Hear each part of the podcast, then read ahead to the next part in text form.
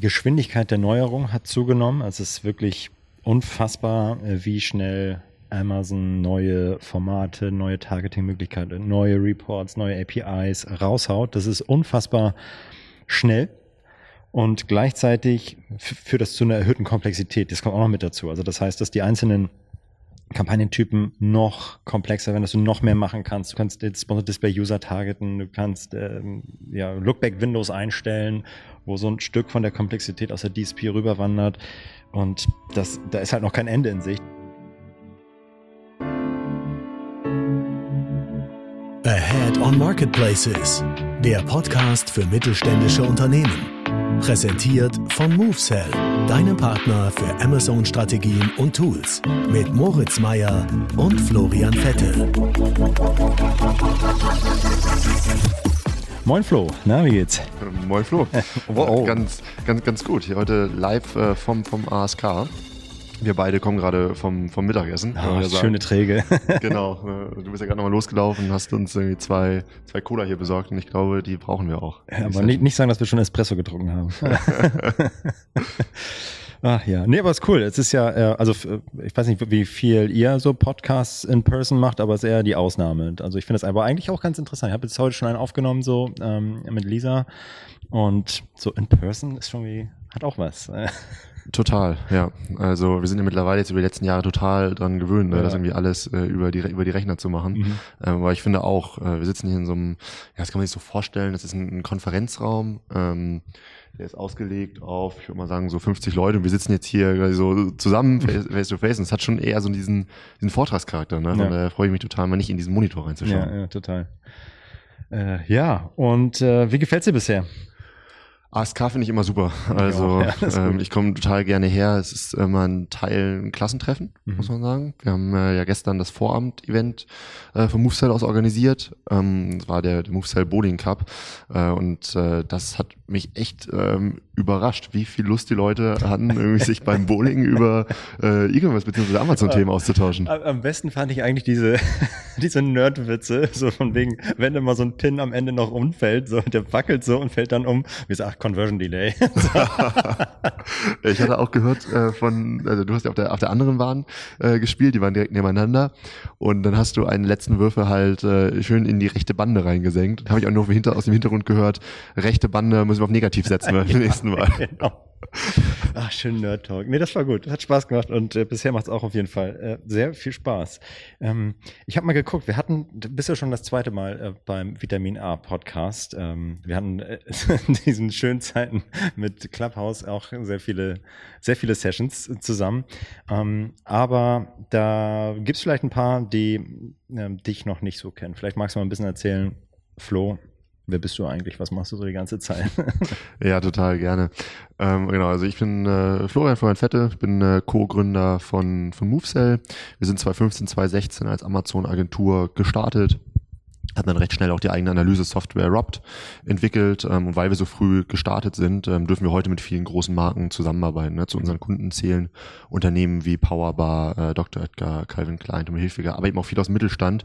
Und wir sind in der Branche eben sehr stark äh, vernetzt. Das heißt, direkte Kontakte zu Amazon und Co. und durften mit diesem ganzen Kosmos eigentlich zusammenwachsen. Ne? Mhm, und da sind, sind ja auch wir irgendwann zusammen zusammengekommen. Mhm. Ähm, von daher für die Head-on Marketplaces Zuhörer, ne? wir haben jetzt quasi so zwei Podcasts äh, in, in einem äh, heute. Stell du dich doch auch gerne mal vor. Wer ja, bist du und was machst du? Ganz verrückt, wahrscheinlich auch äh, mal, mal gut für die Vitamin A-Hörer. so, so, wer ist das eigentlich? nee, genau. Äh, ich bin äh, Florian Nottorf, äh, einer der Mitgründer und Geschäftsführer von, von Adference. Uns gibt's jetzt seit achteinhalb Jahren, ähm, haben uns äh, zu fünf gegründet, 2014 aus der Uni raus ursprünglich mal, haben uns da alle kennengelernt und geforscht an statistischen Modellen, ähm, die ja, die Probleme gelöst haben ähm, oder Vorhersagen gemacht haben zur Kaufwahrscheinlichkeit von, ähm, von einzelnen Nutzern und von, von äh, Werbeanzeigen. Also wie wahrscheinlich ist es eigentlich, dass jemand klickt und kauft? Und da haben wir tatsächlich geforscht, äh, mehrere Jahre dran und haben dann überlegt, lass uns das Ganze, was wir da machen, mal auf den in den Markt bringen und haben dann überlegt, okay, wo ist der größte Markt? Echt so richtig blauäugig. Und haben dann äh, gesagt, okay, gut, wir entwickeln ein äh, Bitmanagement-System für Google gebootstrapped, das heißt keine Investoren gehabt, ein bisschen querfinanziert mit äh, ein bisschen äh, Beratung und sind dann da sehr erfolgreich gewachsen. Der Algorithmus hat sehr gut funktioniert bei Google, ähm, war aber und äh, ist ein sehr spitzes Tool. Das heißt, es gibt gar keinerlei Komfortfunktion links und rechts. Ähm, und wir wollten das auch nicht weiter in die Tiefe und Breite irgendwie weiterentwickeln, weil zu dem Zeitpunkt ähm, Google auch schon viel weiter war als äh, Amazon heute äh, es ist. Das heißt, es gab schon sehr viele hauseigene Automatisierung von, von Google und so, dass du da eigentlich nicht links und rechts noch was machen musstest. Und dann haben wir ich weiß nicht, 2016, 17 irgendwann erkannt, okay, gut, wir machen ein neues Produkt und haben uns dann auf Amazon ähm, gestürzt. Und äh, das ist jetzt auch unser, unser Hauptfokus, das Thema Amazon, haben dann eine Software entwickelt, die Werbung auf Amazon automatisiert und ähm, optimiert. Und da haben wir halt auch diese Erfahrung aus der Google-Welt mitportiert, was ähm, so die Optimierung angeht, aber natürlich dann von, weil wir schon wussten, okay, wir sind ganz früh am Markt da. ähm, gibt es sehr viel andere Funktionen, die du noch brauchst, links und rechts, um, um einfach zu automatisieren und äh, deine Werbung zu skalieren, dass das Tool einfach viel mehr kann als äh, nur Geburtsoptimierung. Äh, genau. Und das ähm, ja, machen wir heute immer noch aus Lüneburg. Alles äh, in-house sind jetzt, stand heute 87 Leute und äh, arbeiten mit großen Agenturen ähm, zusammen, aber auch kleine ähm, Seller, die gerade loslegen und ihr Produkt verkaufen. Das ist also querbeet. Ja, total schöne Story. Also gerade den Start in der Uni. Und ich hatte aber mitbekommen, ihr habt gerade einen Umzug, mit dem ihr oh, ja. zu tun habt. Das, ähm, also ich finde, das ist so ein, so ein besonderes Projekt. Irgendwie, ja. gib uns noch kurz zwei, zwei Sätze dazu. Ja, das ist so ein Herzensprojekt. Also wir waren gestartet an der, an der Uni tatsächlich, haben da unsere ersten Büroräume oder ein Büroraum, wo wir dann irgendwie drin waren. Und dann sind wir in so ein Gründerzentrum gegangen in Lüneburg konnten da Stück für Stück mehr Räume dazu mieten und sind da bis heute, haben noch einen weiteren Standort, wo dann ähm, unsere Entwickler sitzen, auch in Lüneburg, also so Luftlinie 200 Meter, aber nicht optimal. Dann war uns klar, eigentlich schon vor drei Jahren, komm, wir brauchen mal wieder eins, wo wir alle zusammenkommen und was ein bisschen schöner ist und repräsentativer, weil das ähm, in dem Gründerzentrum ist jetzt nicht so geil, ehrlicherweise. Ähm, und dann haben wir gesucht und haben was gefunden vor zwei Jahren jetzt ehrlicherweise schon. Und zwar eine alte Diskothek in Lüneburg, die Garage heißt die. Und da haben wir, das war ursprünglich mal eine Ziegelei, ähm, eine Backsteinfabrik und dann ist es eine Diskothek geworden, 1987, glaube ich. Und ich habe da auch ähm, gefeiert als, als Schüler noch und Student in dieser Diskothek und äh, die konnte sich äh, so schon kaum halten und Corona hat dann wirklich den äh, Sargnagel da irgendwie noch versetzt. Ähm, und dann hat der Eigentümer gesagt, okay, gut, wir machen daraus Büroflächen und wir sind quasi, wir sind nicht Eigentümer, wir sind Mieter, bauen die jetzt um mit dem Vermieter zusammen und wird eine richtig geile Sache. Ich habe richtig Bock, alle haben mega Bock, es sieht so geil aus. Und äh, ja, Umzug oder Einzug ist Anfang Dezember geplant, also nicht mehr lange hin. Ah, und das, da habe ich richtig Bock. Da bin ich ein bisschen stolz, dass es irgendwie so natürlich total anders ist als in so einem kleinen Gründerzentrum, wo irgendwie so, jetzt planst du da so ein Riesending für, für 90 Leute, das ist geil. Ja. Absolut, besonders wenn die junge Variante von dir da auch irgendwann mal ja. rumgesprungen ist. Ja, ne? ja, genau. ja, sehr schön. Ähm, was meinst du? Wollen wir ins Thema, ins Thema einsteigen? Auf jeden Fall. Herr Flo, was mich auf jeden Fall interessieren würde, ähm, vielleicht gucken wir noch mal einen Schritt zurück. Wir haben jetzt ja den ersten Podcast ähm, zusammen, also den letzten offiziellen aufgenommen, so Ende 2020. Das war so November, haben wir den veröffentlicht. Und in den letzten zwei Jahren ist ja unfassbar viel passiert. Also nicht nur das Clubhouse zwischendurch mal hochgekommen ist und wieder runter. äh, ja, es ist so dynamisch. Wie schaust du so grundsätzlich auf die letzten zwei Jahre? Was hat sich so deiner Meinung nach am stärksten verändert? Du hast selber gesagt, ihr seid selber mitgewachsen, wir sind natürlich auch mitgewachsen, aber was ist so dein Blick auf die letzten zwei Jahre? Ja, also ich finde, die Entwicklungsgeschwindigkeit von Amazon hat massiv zugenommen. Mhm. Ähm, ich finde, die Kommunikation zwischen Experten jetzt wie uns ne, oder Softwareanbietern wie euch ist von Amazon-Seiten aus einfach deutlich besser geworden. Ne? Wir haben jetzt mittlerweile einen speziellen Amazon Partner Advertising Manager, mit dem wir unsere Kunden managen können. Ähm, wir haben zweiwöchige Calls. Ähm, wir treffen uns regelmäßig ähm, und stimmen uns eben über, äh, tauschen uns zu Neuheiten aus. Das heißt, Amazon ist da auf jeden Fall sehr viel zugänglicher geworden. Man merkt, dass die auch ähm, ihr die verschiedenen Ansprechpartner und verschiedenen Bereiche zunehmend professionalisieren. Das ist sehr, sehr angenehm. Mhm.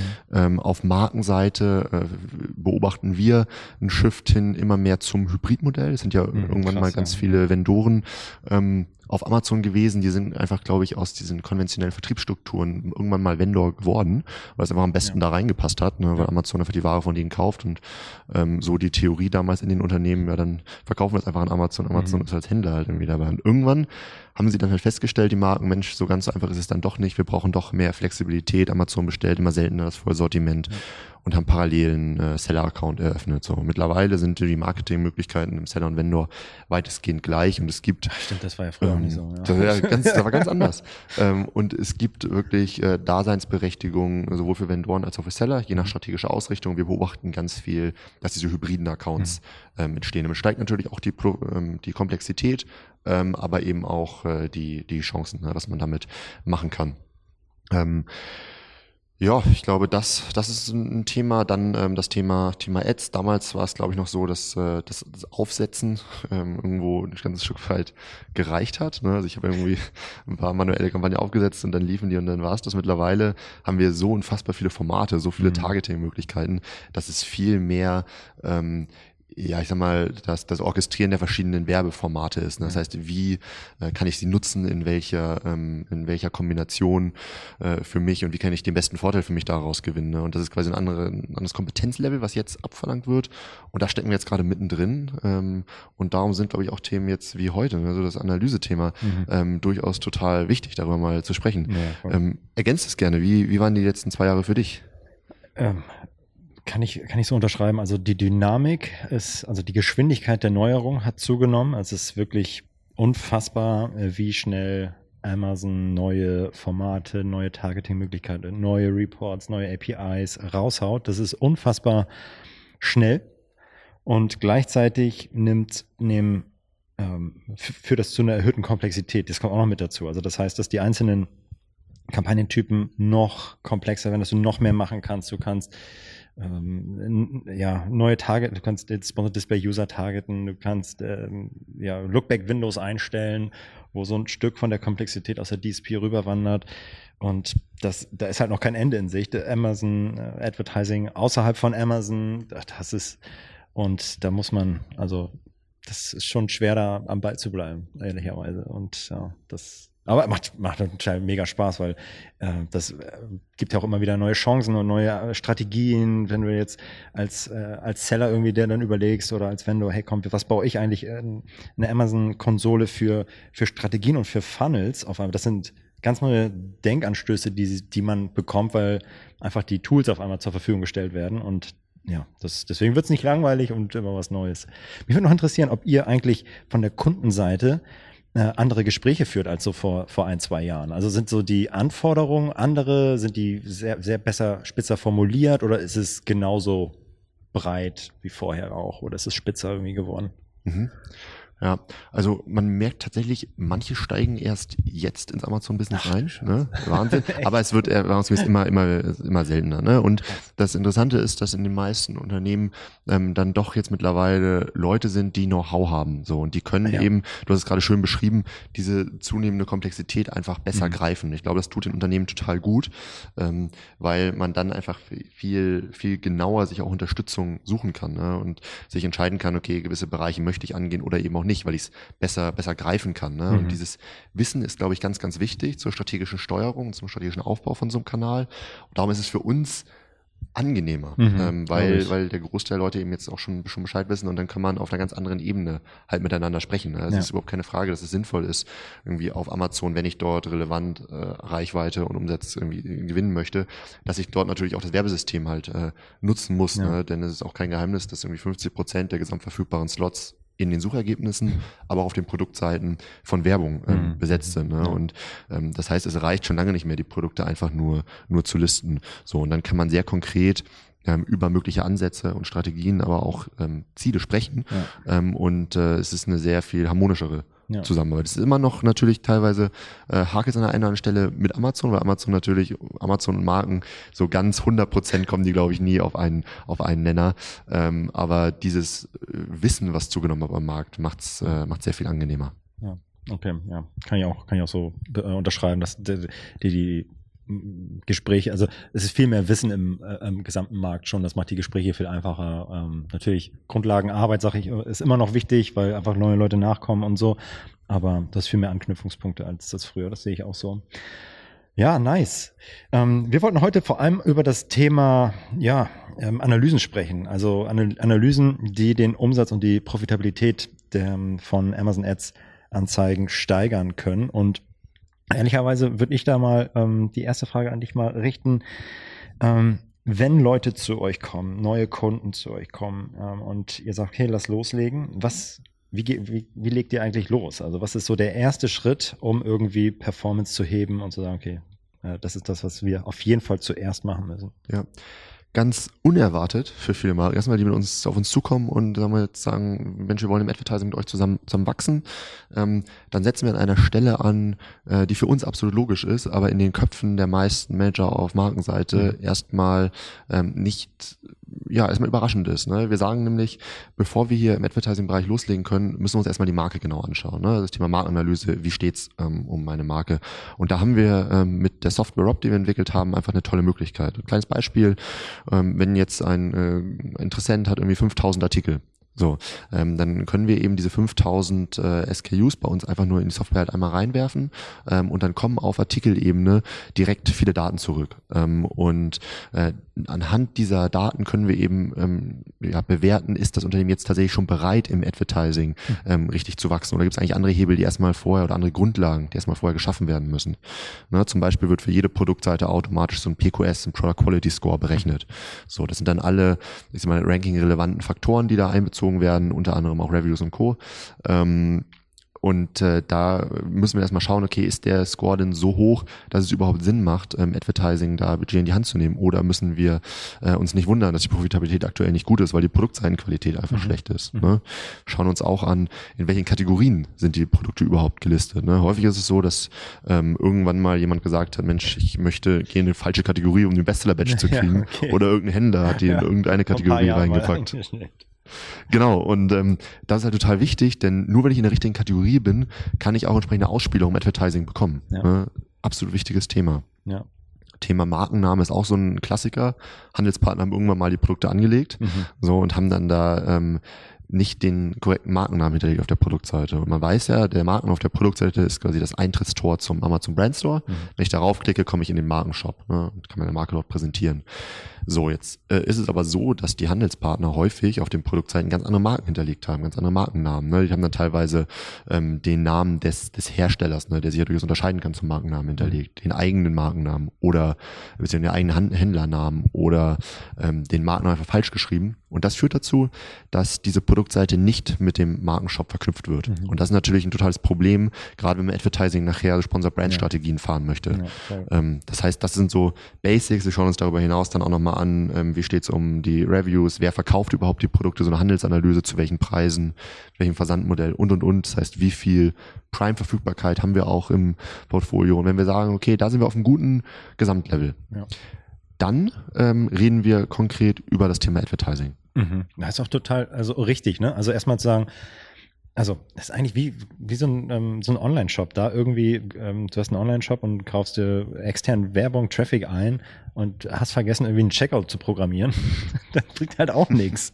So, und äh, genauso, deswegen ist es so, so richtig, erstmal ähm, die, ähm, ja, die, die Retail Readiness oder SEO oder grundsätzlich Hausaufgaben im Bereich äh, Markenanalyse zu machen. Ja, super sinnvoll. Jetzt kriegen wir hier gerade Besuch. Ja, okay. Ja. also von daher absolut richtig, äh, meiner Meinung nach da ganz vorne anzusetzen und dann, wenn man, weil wenn du es nicht machen würdest und äh, guckst nur so rudimentär drauf und sagst, okay, passt schon, dann kannst du nie hundertprozentig auslesen, ob nicht doch irgendwo da was, was schlummert, wo du sagst, okay, das wäre noch ein geiler Hebel gewesen. Und so ist eigentlich so äh, das Fundament, auf das du dann richtig sauber aufbauen kannst und alles weitere machen kannst. Definitiv. Da kann man sich ja im Advertising die Kampagne dann kaputt analysieren, ja. wenn die Basis woanders nicht stimmt. Ne? Und das ist eigentlich unser erster Schritt. Und das Schöne ist, wenn wir jetzt ein Sortiment von 5000 Artikeln haben, kriegen wir das halt innerhalb von wenigen ähm, Stunden halt analysiert. Und das ist halt ja. irgendwie eine tolle Möglichkeit, wo wir sagen, okay, das machen wir definitiv. Ne? Es steht nochmal auf einem anderen Blatt, was man dann basierend darauf für Maßnahmen ergreift, aber dass man es auf jeden Fall mal weiß ähm, und dann weiß, ich kann an den richtigen Stellschrauben ansetzen. Denn häufig ist es auf der Markenseite ja so, ich habe einen ähm, Manager, der kümmert sich bei mir um den Kanal, Amazon, aber Amazon hat erstmal grundsätzlich diverse Möglichkeiten und es ist total schwierig, richtig zu priorisieren. Mhm.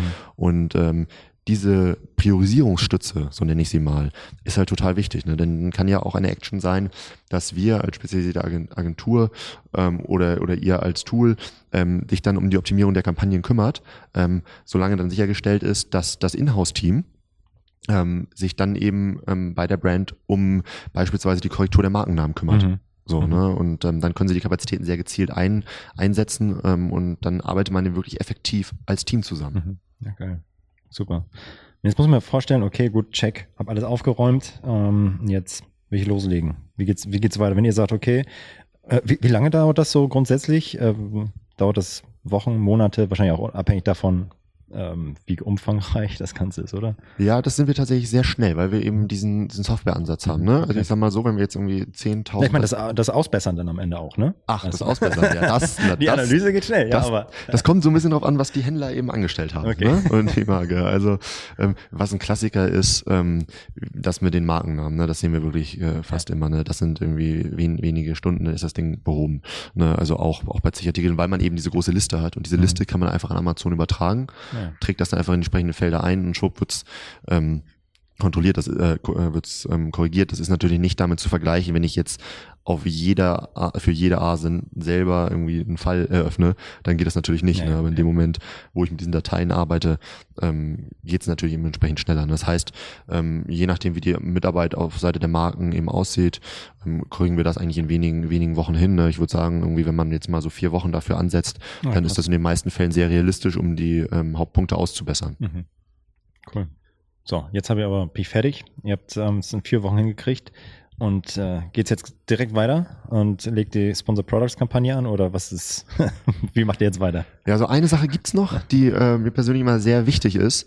Um, ähm, und das ist einmal so eine ähm, ja, Kategorie Schrägstrich Wettbewerbsanalyse. Ne? Denn wenn ich weiß, wie es um meine eigene Marke steht, ist es ja total interessant herauszufinden, ähm, wie stehe ich denn im Verhältnis zum Markt da. Ne? Das heißt, was wir dann immer noch einmal ähm, erheben, das Software sind einmal die Market Shares ja. ähm, um einfach auch äh, zu wissen, wer meine Top-Wettbewerber sind. Ne? Wenn man sich zum Beispiel mal die Top 5 anschaut, kann das ähm, durchaus überraschend sein. Wir haben neulich mit einem großen Pharmaunternehmen wieder zusammengearbeitet und die haben im Rahmen dieser äh, Wettbewerbsanalyse herausgefunden, dass die ähm, Konkurrenten, die sie auf Amazon haben, ähm, gar nicht die gleichen sind wie im stationären Apothekenmarkt. Das waren trotzdem große Player. Die haben den äh, Markteinstieg aber erstmal über die Marktplätze gemacht und die wussten, okay, das ist jetzt nur noch eine Sache von irgendwie wenigen Monaten und dann klopfen die auch in die Apotheken an. Ja. Ähm, und das ist total interessant und dann eben auch zu schauen, wenn ich so einen durchschnittlichen äh, Quality Score habe, wie sieht der denn im Vergleich zu meiner Konkurrenz halt aus?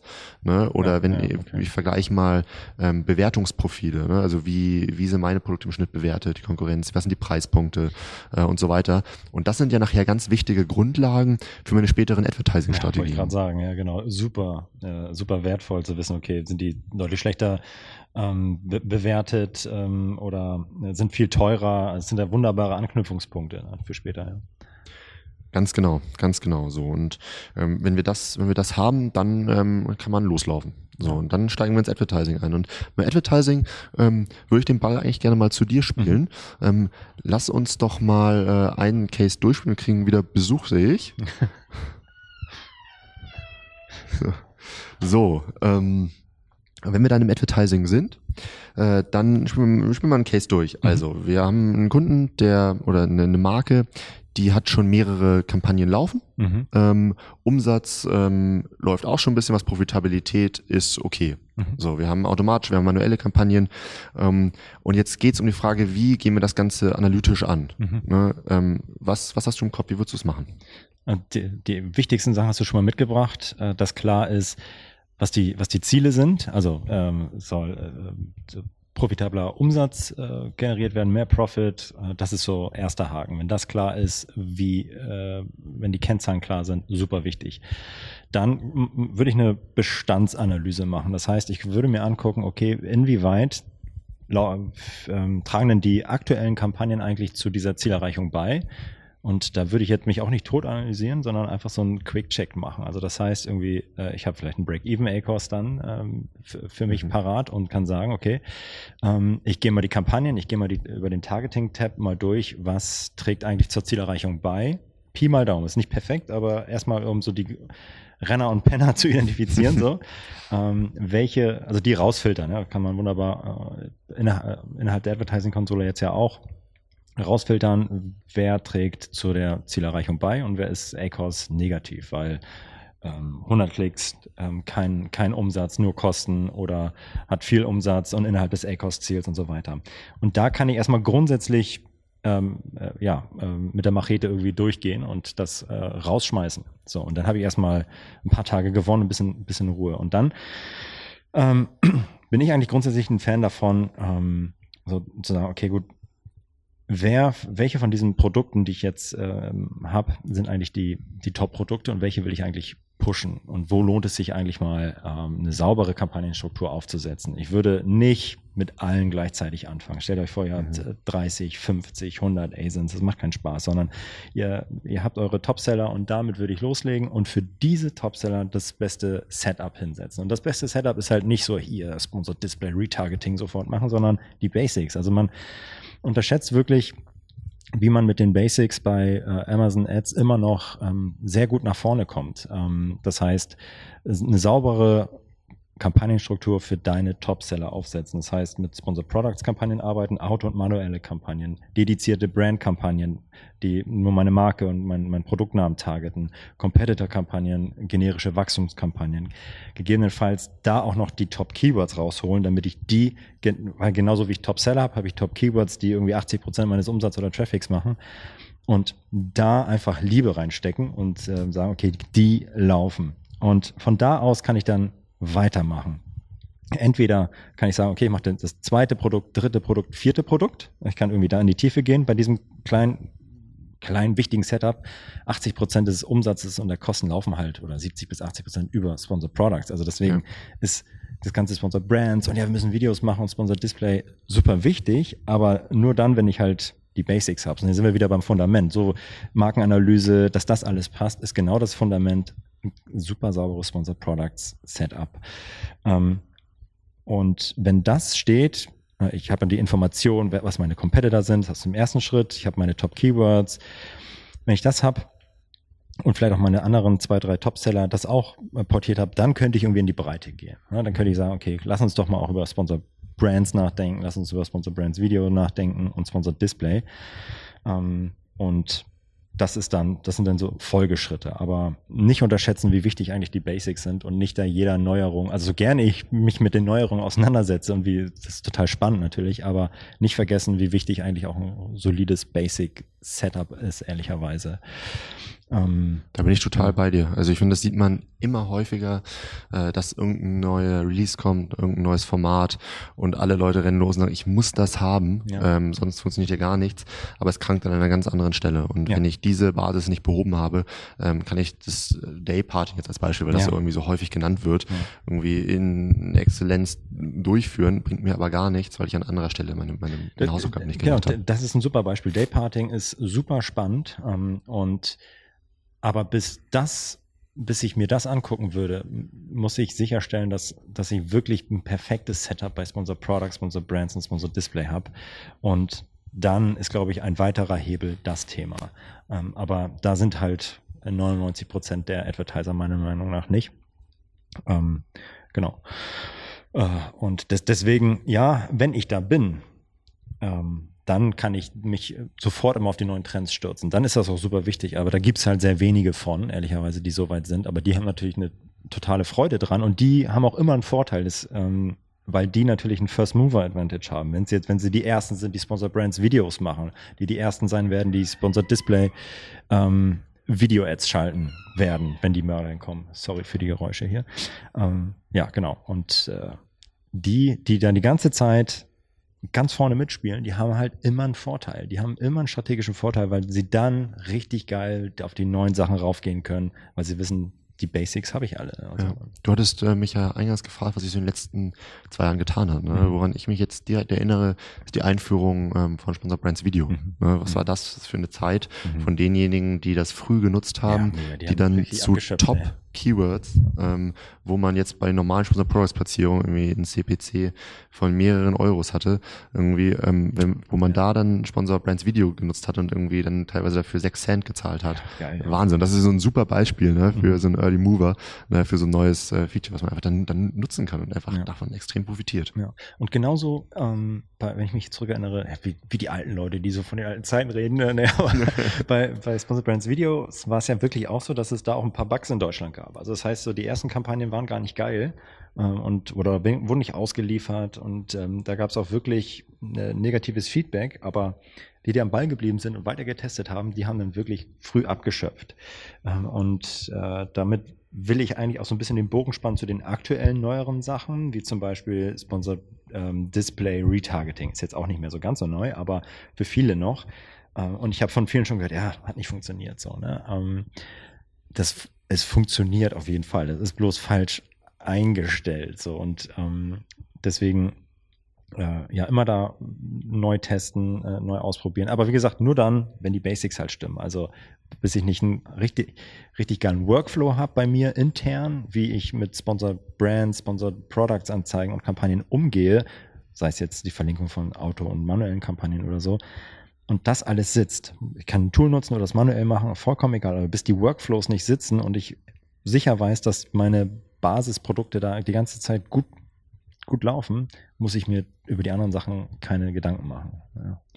Bin ich absolut bei dir. Ein Quick-Tipp, der, ähm, ja, den wir auch sehr häufig sehen, was auch wirklich kein großer Aufwand ist, was sich aber jeder anschauen sollte, ist das Thema Budgets.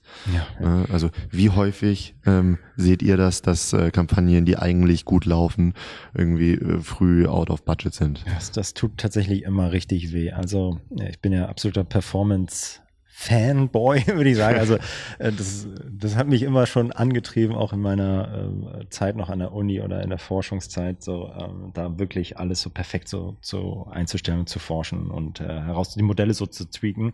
Und dann setzt du die Gebote perfekt und stellst fest, ich bin 18 Uhr out of budget oder 14 Uhr out of budget und du fragst dich, Alter, das ist jetzt nicht dein Ernst so. Ähm, das tut richtig weh, weil das äh, in zweierlei Hinsicht richtig schlecht ist. Das eine ist, ähm, ich überlasse meinem Wettbewerb und alle, die nachdem ich out of budget gelaufen bin, überlasse ich das Spielfeld zu einem viel niedrigeren CPC. Das äh, sieht man wunderbar, wie die CPCs im Zeitverlauf innerhalb eines Tages sinken, weil immer weniger Wettbewerb ist und am Anfang des Tages am meisten Druck einfach da ist. Ähm, und das Zweite ist, und es tut viel mehr weh, weil es einfach so ähm, ineffizient ist. Ich könnte mit dem gleichen Budget viel effizienter arbeiten, wenn ich, also äh, ich muss, wenn ich es nicht schaffe, mehr Budget irgendwie einzusetzen, okay, weil ich nicht mehr Budget bekomme, was äh, schade ist, weil anscheinend läuft sehr profitabel, deswegen sind die Gebote so gesetzt und so weiter, würde ich liebsten das Budget hochsetzen und zu dem gleichen, mit der gleichen Performance mehr, mehr Umsatz machen. Aber egal, wenn das nicht geht, dann kann ich einfach, und das ist auch ein Quick-Tip, ähm, die Gebote reduzieren. Also beispielsweise um 10, 20 oder 30 Prozent die Gebote reduzieren, sodass ich äh, meinen Klickpreis reduziert und ich in den ersten Teil des Tages, wo ich bisher mein 100% meines Budgets ausgegeben habe, mit einem geringeren Gebot laufe, an weniger Auktionen teilnehme, aber einen deutlichen geringeren Klickpreis bezahle und dann die restlichen Budget, was ich über habe, eingespart habe, für die zweiten Teil des Tages einsetzen kann, laufe weiter mit meinem niedrigen Budget und kann so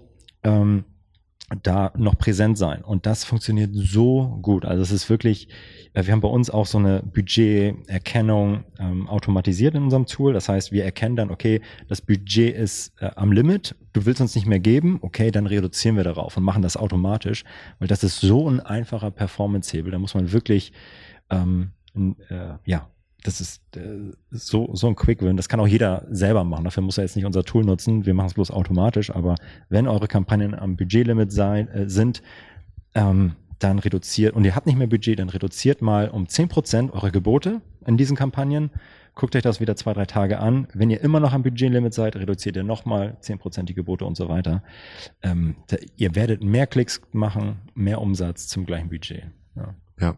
Absolut. Also das ist definitiv etwas, was ich bestätigen kann. Ähm, sehe ich auch bei unseren Kunden. Teilweise ähm, habe ich, ich habe noch einen, einen so ein Paradebeispiel, was wir teilweise beobachten, ähm, für, für das Scheitern an der Komplexität. Hm. Mittlerweile kann man ja die ähm, Budgets auf verschiedenen Ebenen einstellen. Mhm. Das heißt, ich kann Budgets auf Kampagnenebene einstellen, auf Portfolioebene, mhm. aber auch auf ganzer äh, Account-Ebene.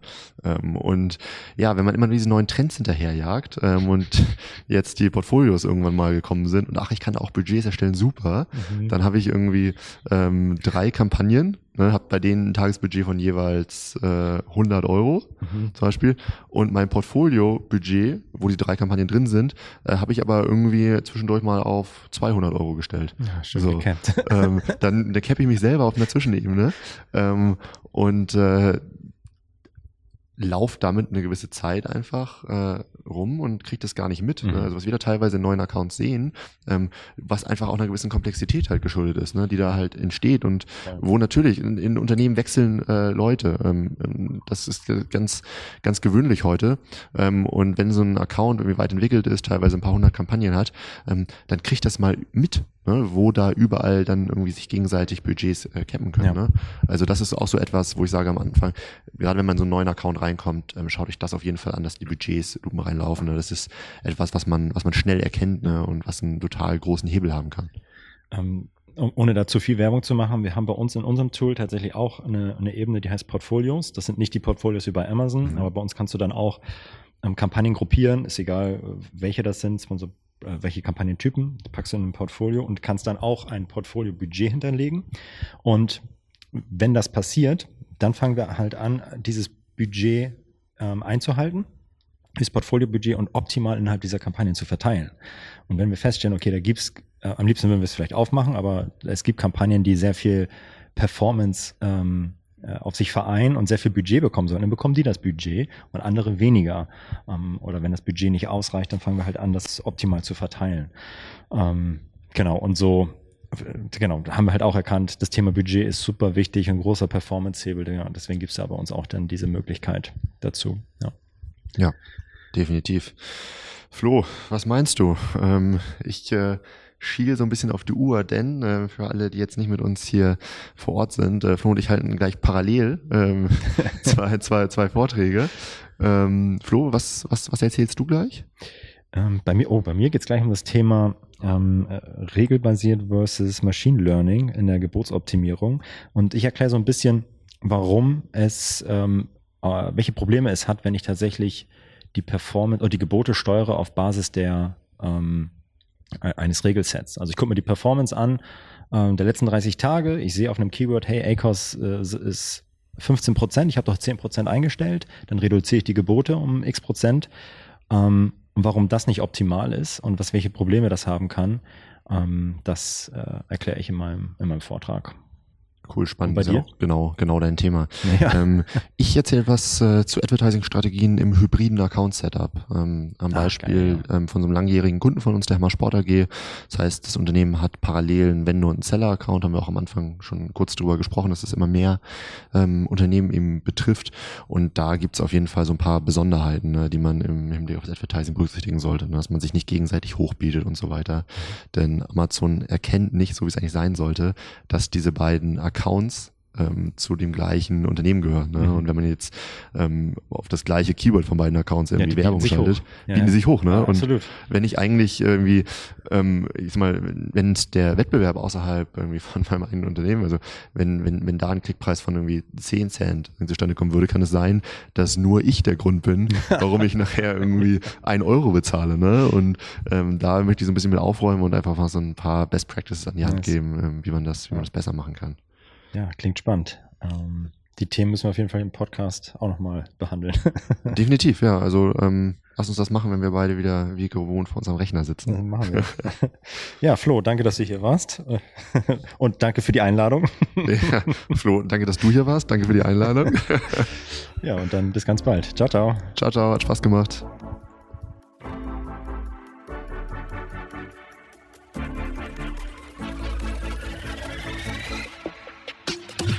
Möchtest noch mehr lernen und immer up to date sein? Dann folge MoveSell auf YouTube und LinkedIn.